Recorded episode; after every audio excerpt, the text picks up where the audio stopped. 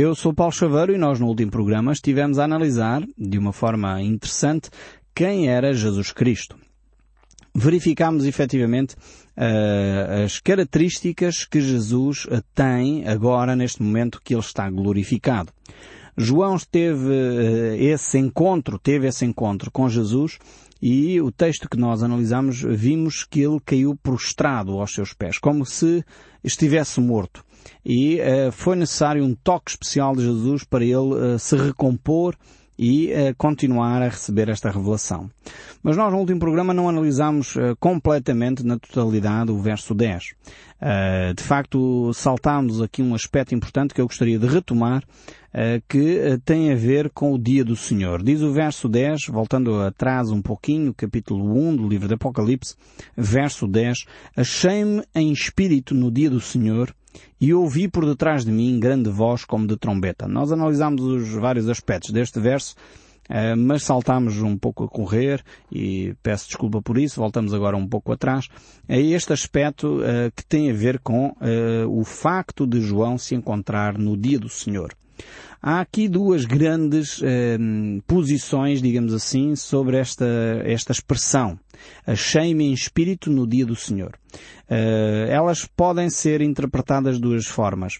Ou João de facto foi transportado para aquele momento em que Cristo vai começar a trabalhar para que o seu reino uh, seja estabelecido e vamos encontrar uh, algumas semelhanças com aquilo que nós já encontramos Uh, nos profetas do Antigo Testamento, em que uma série de situações uh, terríveis vão ocorrer, e nós iremos ver depois do capítulo 4 eh, quando terminar a secção sobre a vida da Igreja, iremos ver aquilo que vai ocorrer aqui na Terra, sobre a, grande tribulação, uh, aquilo que na Terra vai ocorrer, as desgraças que vão ocorrer, infelizmente, mas depois vamos ver também que Cristo vai estabelecer o seu reino após esse período. Uh, é possível que João se esteja a referir a esse aspecto, ou também uma, uma hipótese interpretativa para este texto é que muitas vezes ao domingo é uh, utilizado esta expressão, o dia do Senhor também. Então há quem entenda que aqui João estaria a dizer que, que ele se encontrou, um, portanto, em espírito foi levado até esse dia, o dia do Senhor, ao domingo, e depois, então, apesar de ser domingo, ele descreve todo este aspecto. São duas hipóteses, duas uh, possibilidades interpretativas, ainda que, pessoalmente, creio que aqui está a falar da inauguração desse período de tempo uh, que é, de facto, uh, por um lado, para a Igreja um período de festa, de alegria, em que seremos levados para a presença de Cristo, por outro lado, para a humanidade será um tempo de juízo, este dia do Senhor. Eu creio que João aí foi transportado nesse sentido. Depois, no último programa, ficámos ainda a ver no livro de Apocalipse, capítulo 1, verso 17, uh, onde Cristo é apresentado como glorificado.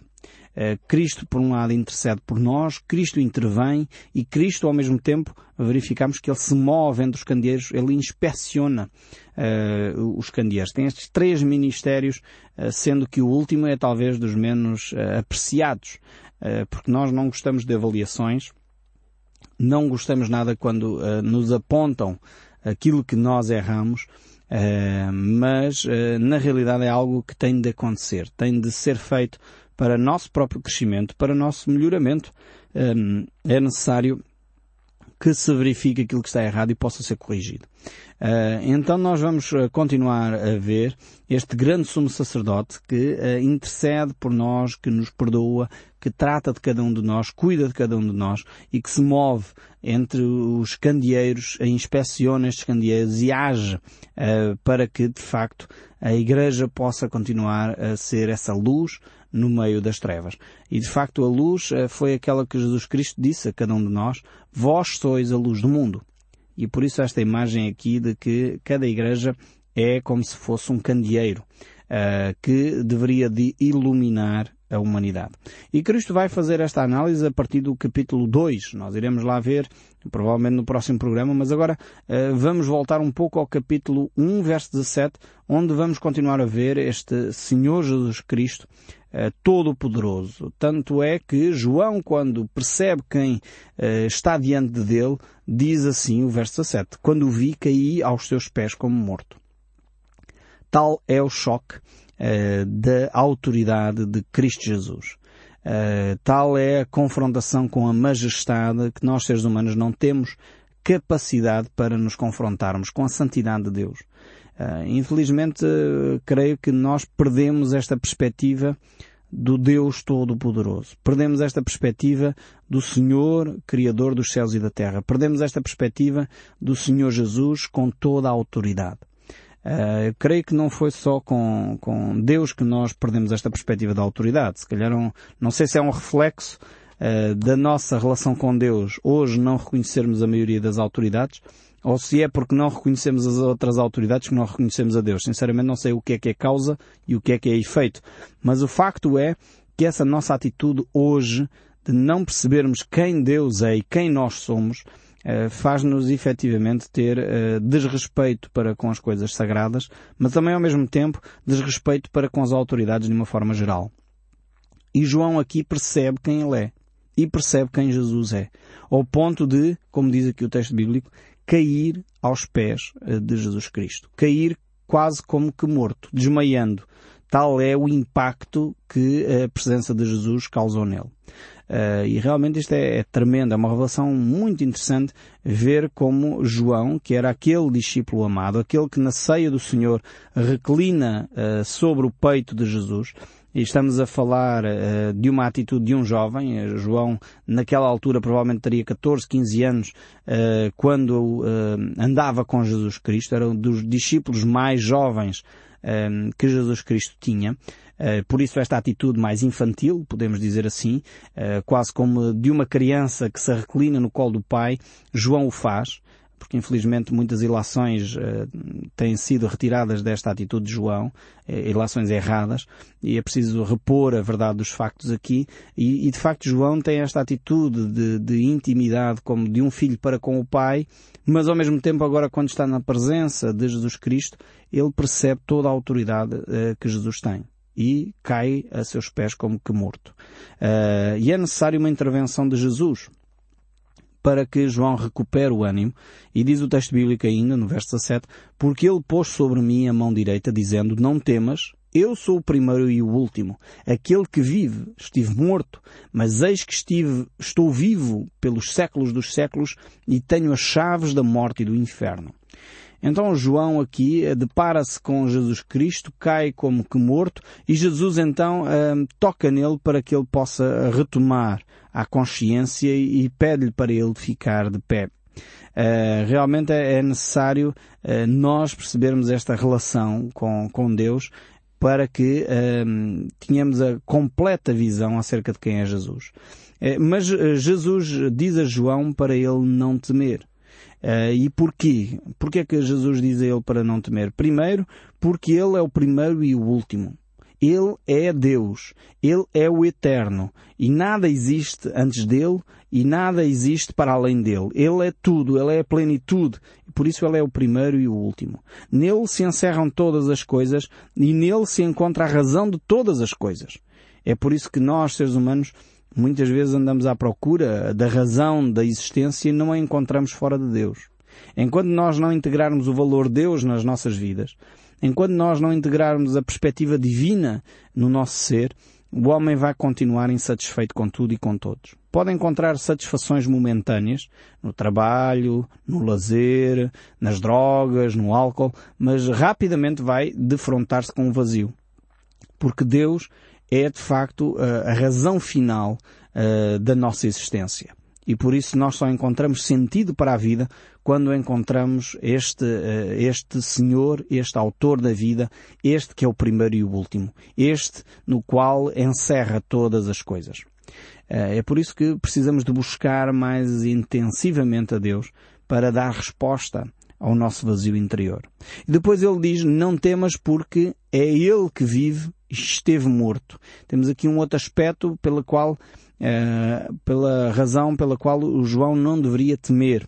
É porque Jesus é aquele que esteve vivo e é aquele que morreu também. É aquele que se deu por cada um de nós. Nas palavras do apóstolo Paulo, quando ele transmite uh, aos Romanos, no capítulo 8, verso 34, este verso é lindíssimo, talvez seria interessante você sublinhá-lo na sua Bíblia, ele diz, quem nos condenará? É Cristo Jesus quem morreu, ou antes quem ressuscitou, o qual está à direita de Deus e também intercede por nós. Ou seja, quem é que vai acusar os filhos de Deus? Quem é que nos pode dizer que nós temos direito ou não temos direito aos céus se é Cristo Jesus quem disse que nós temos direito a essa realidade espiritual? Se é, é Cristo Jesus que diz que nós temos direito ao perdão dos nossos pecados quando nós confessamos e abandonamos o nosso pecado? Porque é realmente Ele que nos pode dar sentido para a vida, porque Ele morreu efetivamente para que nós pudéssemos ter vida e vida em abundância. Depois ele diz também que nós não deveríamos temer, ou João não deveria temer, porque ele é quem tem as chaves da morte e do inferno. Ou seja, Cristo tem toda a autoridade sobre a vida. É Cristo que tem toda a autoridade sobre os seres humanos. É Cristo e não Satanás que tem autoridade uh, sobre todas as coisas. Satanás muitas vezes procura fazer-se mais do que aquilo que ele é na realidade. É verdade que ele tem muita autoridade, é verdade que ele é um ser espiritualmente poderoso, mas ele nem de perto nem de longe está ao pé de Deus. Nem de perto nem de longe está perto da autoridade que Jesus tem ou da força que Jesus Cristo tem.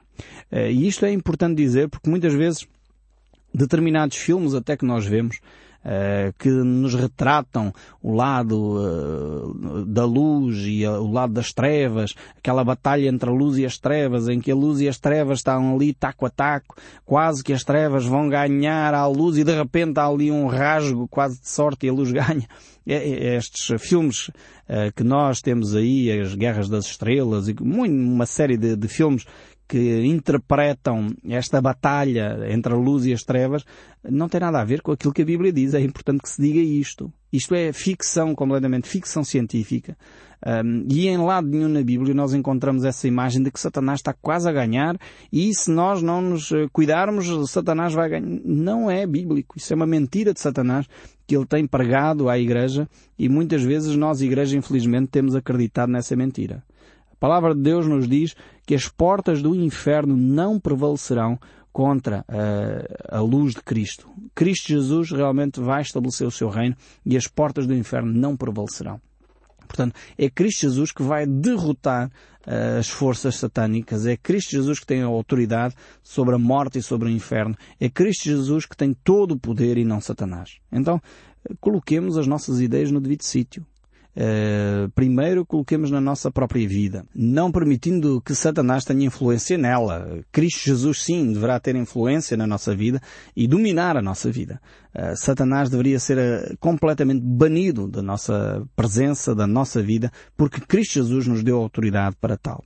Depois o verso 19 ainda continua e avançando um pouco mais diz ainda, escreve pois as coisas que viste e as que são e as que hão de acontecer depois destas. Então aqui temos uh, várias coisas que João viu uh, e o que ele viu foi o primeiro, em primeiro lugar, antes deste aspecto, foi Cristo glorificado. Cristo que reina. Cristo é todo poderoso. Ele é o mesmo ontem, hoje e amanhã. Ele é o alfa e o ômega. E isto foi o que João viu. Isto foi o que ele estava a descrever. Em seguida, João vai uh, ver o que vai ainda acontecer. Estamos nas coisas que vão acontecer e ele vai verificar isso com a igreja. E depois temos a descrição no capítulo 2 e 3 sobre a igreja. E depois o que vai ainda acontecer ao mundo. E realmente isso nos guia ao verso 20 aqui do nosso capítulo 1, onde vemos o seguinte, quanto ao mistério das sete estrelas que existem na minha mão direita e aos sete candeeiros de ouro, as sete estrelas são anjos das sete igrejas e os sete candeeiros são as sete igrejas. Temos aqui esta descrição e é interessante ver logo uh, que este mistério, uh, por um lado, é revelado uh, logo aqui a João. Cristo veio para revelar este mistério. E o relacionamento espiritual aqui entre a Igreja e as coisas celestiais entre Cristo uh, e de facto o homem, entre Deus e cada um de nós. Nós vamos ver que Cristo Jesus veio para revelar, para fazer esta revelação espiritual ao nosso dia a dia. Ele mostra que cada igreja tem aqui um anjo.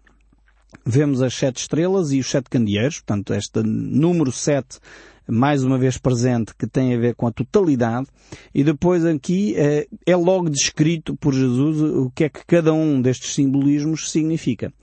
Verificamos que, por um lado, estas sete estrelas são anjos, e há aqui duas grandes interpretações sobre o que é que estes anjos das igrejas uh, querem dizer.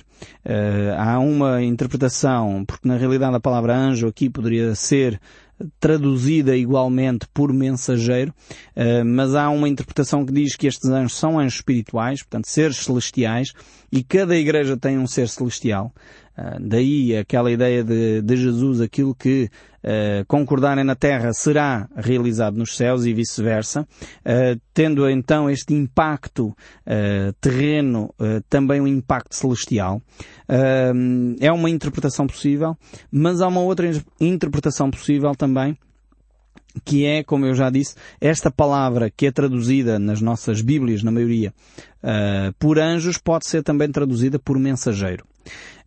E de facto, se for assim, uma tradução possível, uh, estes mensageiros aqui uh, seriam, na realidade, uh, os representantes, os líderes das comunidades cristãs. Há muitos autores que defendem esta, esta postura, tanto mais que depois, mais à frente, vamos encontrar que João vai escrever aos anjos, portanto, ele vai, as cartas são dirigidas aos anjos, e se for esta a interpretação, seria, então as cartas seriam dirigidas à liderança espiritual da Igreja, e Jesus Cristo aqui vai fazer uma análise exatamente uh, a essa Igreja e uma análise dessa, de alguma forma, dessa liderança também.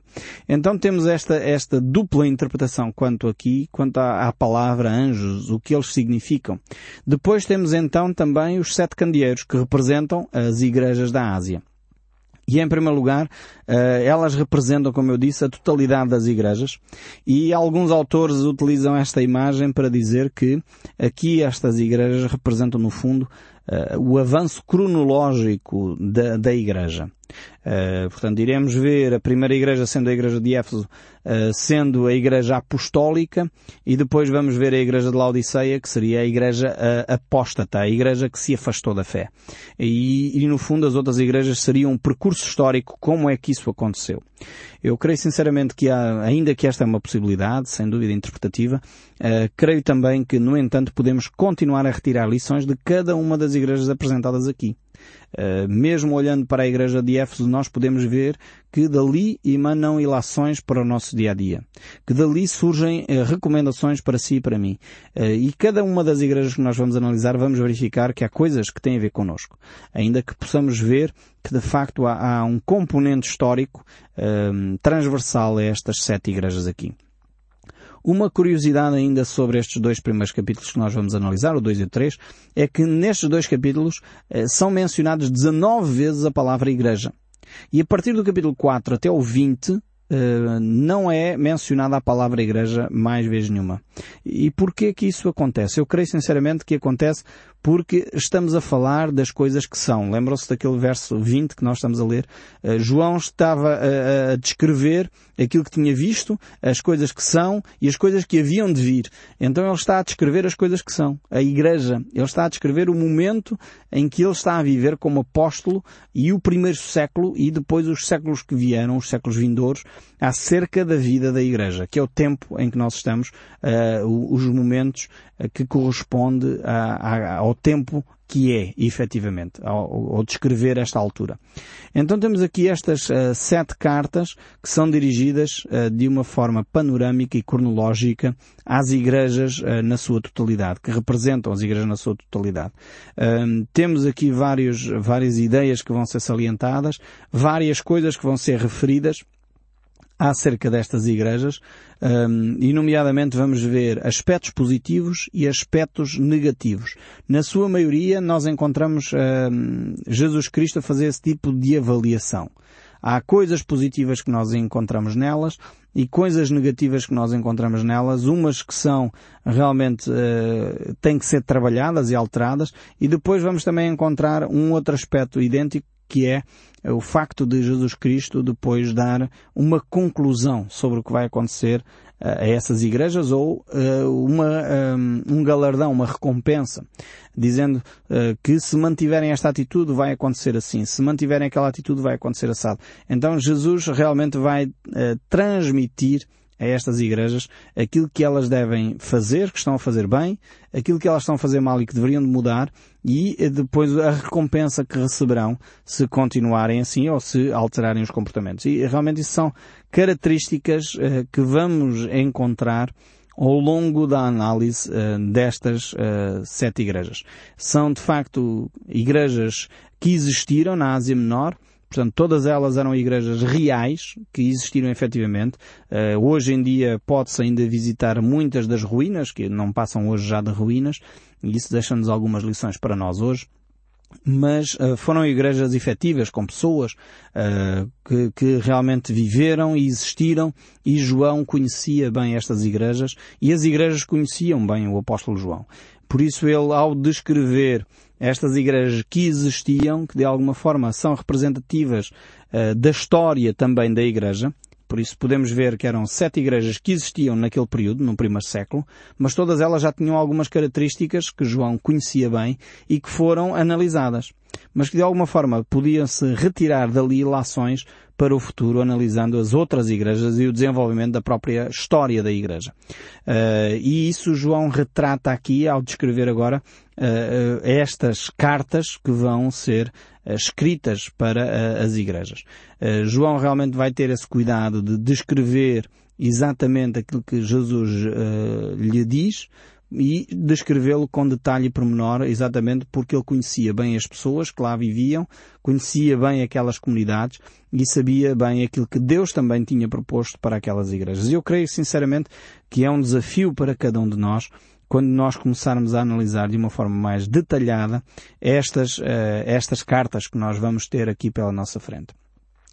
De alguma maneira nós encontramos ainda neste capítulo 1, que estamos a terminar uh, agora, uh, aqui uma, uma estrutura relativamente simples para nós entendermos este livro uh, de Apocalipse. Eu espero sinceramente que você possa, a partir de agora, ter as ferramentas básicas para nós podermos fazer então a interpretação dos textos que vamos ter à nossa frente.